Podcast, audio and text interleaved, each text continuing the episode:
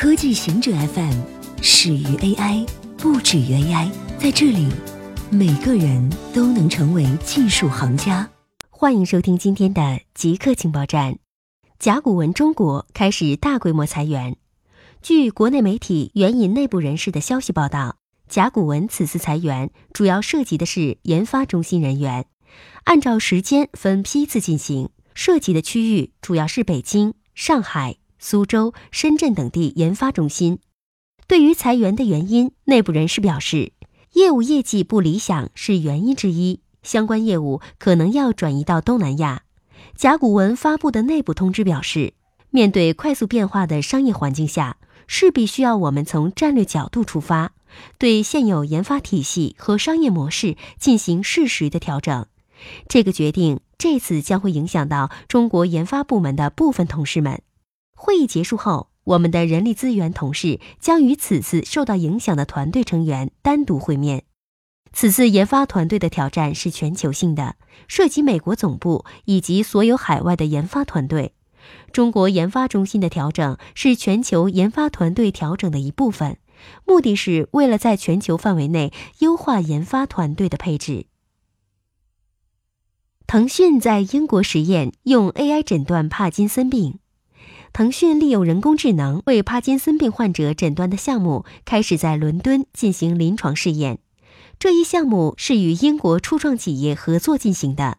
两年前，腾讯牵头开发用于医疗诊断的 AI 项目。我们有很多共同的愿景。腾讯医疗 AI 实验室主任范伟表示：“我们发现我们的道路越来越近了。”据介绍，帕金森病诊断的临床试验将在伦敦的一家私人精神健康诊所进行，大约四十名患者参与试验。这项试验将在未来几个月完成。有三十多名该英国企业的员工参与了与腾讯的合作，而腾讯也有三十五人参与这一项目。币安称，四千万美元比特币被盗。比特币交易所币安发表声明。黑客在一次大规模攻击中窃取了价值四千多万美元的七千比特币。声明称，北京时间五月八日凌晨一点十五分二十四秒，系统发现了一个大规模的系统性攻击。黑客能够获得大量用户 API 密钥、谷歌验证 2FA 码以及其他相关信息。通过使用复合型的攻击技术，包括网络钓鱼。病毒等其他攻击手段，黑客在这一次攻击中提走了七千比特币。币安将使用 SAFU 基金全额承担本次攻击的全部损失。腾讯吃鸡手游开始内测，广电总局上个月公布了二零一九年四月份国产网络游戏审批信息，其中包括了腾讯手游《和平精英》。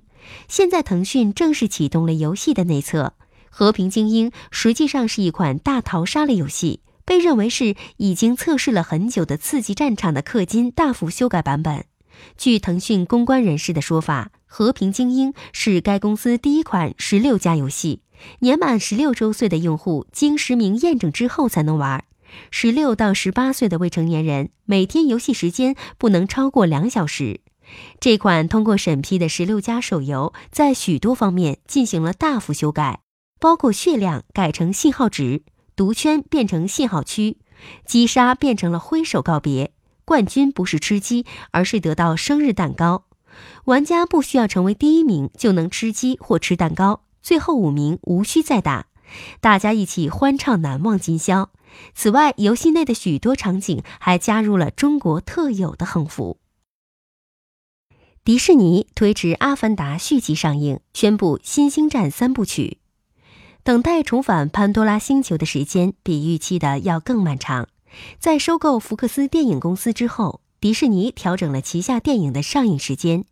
卡梅隆备受期待的《阿凡达》续集推迟一年上映，《阿凡达二》从原计划的2020年12月18日推迟到2021年12月17日，《阿凡达三》从2021年12月17日推迟到2023年12月22日。《阿凡达四》从二零二四年十二月二十日推迟到二零二五年十二月十九日，《阿凡达五》则在二零二七年十二月十七日上映。迪士尼未来几年的圣诞档电影不是《阿凡达》系列，就是《星战》系列。在今年《星战九》上映之后，《星战》系列将会暂停三年。从二零二二年开始，每隔一年上映一部新《星战》。新三部曲的上映日期是二零二二年十二月十六日、二零二四年十二月二十日和二零二六年十二月十八日。迪士尼还调整了福克斯的多部《X 战警》系列的上映时间。